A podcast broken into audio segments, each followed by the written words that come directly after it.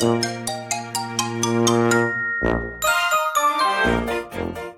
い皆さんこんにちは。こんばんは。We are テーマパーカーのパーソナリティを務めています。ハムイです。このラジオ番組ではテーマパークに関することを何でも発信する番組となっています。テーマパークが好きな方は番組のフォローもぜひお願いします。さて今回のねテーマなんですけれども、えー、以前ユニバにあったですね ET のアトラクションの思い出の話をしようかなというふうに思います。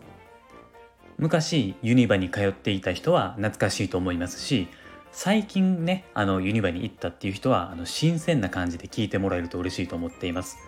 あの今年のね3月でユニバーサル・スタジオ・ジャパンはですね20周年を迎えたんですよ。ほんでねあの過去にあったアトラクションとかグッズとかね食べ物とかが出てきてるんですよ。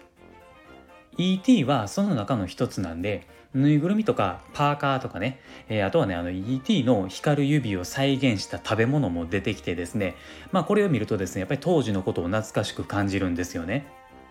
ET って今の子とか知ってるんですかね？あんま知らないイメージなんですけれども例えばねあの親が映画が好きでまあ見せたりとかねあのそういうのしない限りはあの知らないっていう人が多いんじゃないかもしれないですよね。で、えー、ET って何なんっていう話なんですけれども、まあ、知らない人のために簡単に言うとですね茶色の小さい宇宙人なんですよ。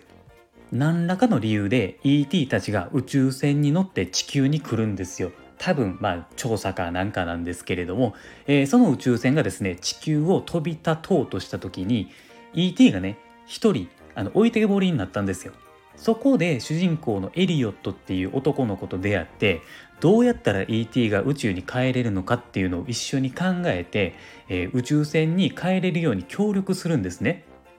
それまでにトラブルとかいろんなことがあってね、まあ、面白い物語が繰り広げられるんですよ。これがね、あの ET の簡単なあらすじなんですね。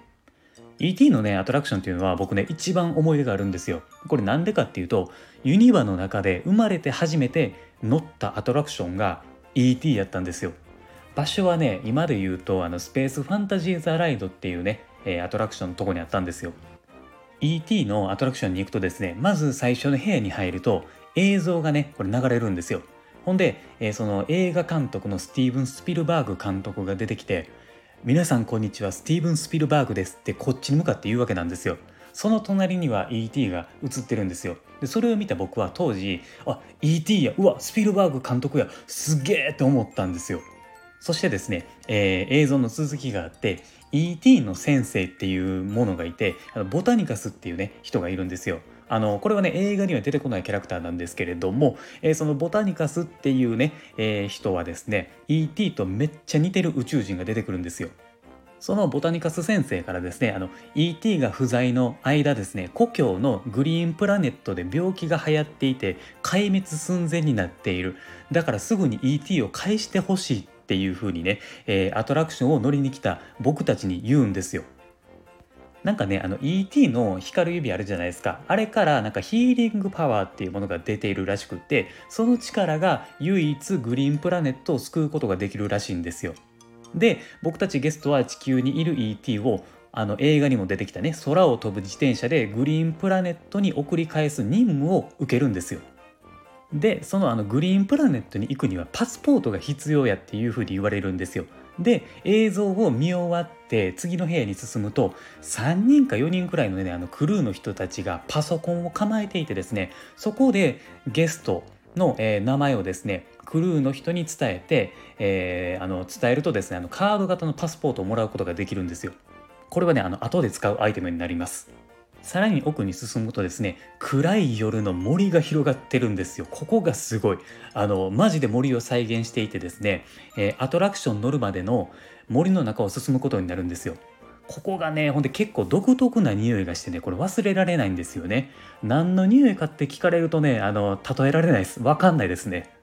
ほんでねその道中には主人公のエリオットが作った、まあ、発信機というか無線機っていうかね、まあ、そういうのが置いてあったりあのねやっぱりこう昼間だと他の人間たちで見られるから夜の目立たない森を抜けていくっていうねスリルが、えー、これアトラクションを乗る前に感じることができたんですよ。でですねあの空飛ぶ自転車に、えー、乗るところに行くんですけれどもこれをねあのクルーの人にさっき作ってもらったカードのパスポートを渡すんですよ。で、えー、そしてですね自転車に乗り込むんですね。あのねこの自転車がねママチャリみたいな感じで一番前のあのカゴの部分に ET がちょこんと育ってるんですよ最初はなんか縮んで見えないんですけれども自転車で、えー、こう発進した瞬間ですねあの ET がニョキって感じでねこう上に出てくるっていう仕組みになってるんですねでねその自転車に乗って走り出すとね実はですねあの警察官が待ち構えていてそこをねこうすり抜けてブワーっていくんですよね。で森抜けるとめちゃくちゃ高いとこまでこう空高くね登るんですよ。そしてその映画の名シーンですよ。あの月をバックに自転車が走るっていう名シーンあるじゃないですか。それを僕たちが体験できるねそういう場面もあるんですよ。でそこからねあの一気にワープして故郷のグリーンプラネットまで行くんですよでグリーンプラネットっていうのはなんか火山地帯みたいな感じになっていてですねそこにいる宇宙人たちはもうめちゃくちゃ苦しそうにねしてるんですよほんで、えっとね、ET が指を使ってなんかこう雨を降らしていくんですよ。ET 雨降らせるみたいな感じでこんな感じで言ってねシュワーって光がブワーっていくんですよ。そしたらですねその友達の宇宙人っていうのは、えーと、ヒーリングパワーによってですねどんどんどんどん復活していくんですよ。なんかねキノコみたいなのもいて「おかえり ET 待ってたよ」とかねね、お帰りなさい、帰ってきてくれたんだね、みたいな感じの宇宙人もいるんですよね。で、なんか最後、こう、みんなでお祝いしましょう、みたいな感じになって、最後、大量の ET が、えー、全員ですね、こう、歌ったりね、踊ったりして、楽しくね、して、まあ、終わるっていう感じなんですよ。そしてですね、最後の最後で ET が出てきて、僕たちの名前をわざわざ一人ずつ呼んでくれるんですよ。最初にあのカード型のパスポートあったでしょ。あれには自分たちの名前がプログラミングされてるんですよ。で、最後 ET が名前を呼んでくれるっていうね、仕組みになっているんですよ。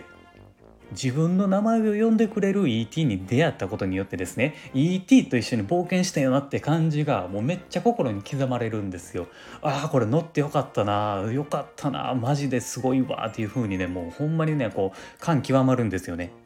あとはねアトラクション出たらあの今のスペースファンタジーステーションっていうところの、えー、お店がですね ET のグッズが売ってるとこやったんですよ。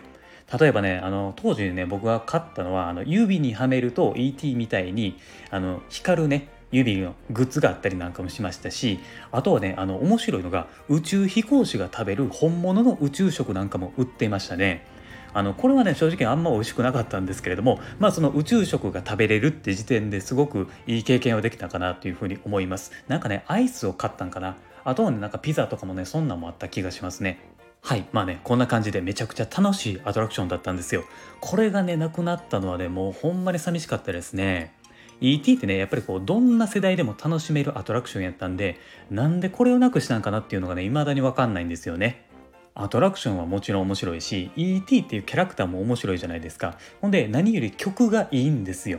これね残しといてもよかったんちゃうかなって思うんですけどね。あの後にウォークスルー型のアトラクションに変わったんですよ。この ET のアトラクションがねこれはね正直あの僕はあんまり好きじゃなかったです。やっぱりねあの感動がちょっと薄れたっていうのもあったしライド型のアトラクションの方が断然良かったからですね。これはもう間違いないです。まあでもやっぱりね20周年にこうやって形としてだけでも復活してくれるのはねもう嬉しいことですよ。おかえりっていう感じですよね。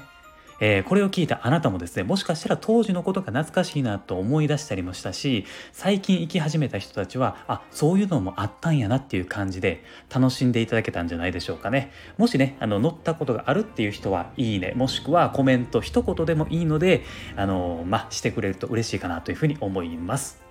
はい。ということで、今回はここまでにしたいと思います。今後もこの番組ではですね、テーマパークに関連することはどんどんどんどん発信していきますので、リスナーの皆さんと一緒にですね、楽しくラジオ型のテーマパークを作っていければなというふうに思っています。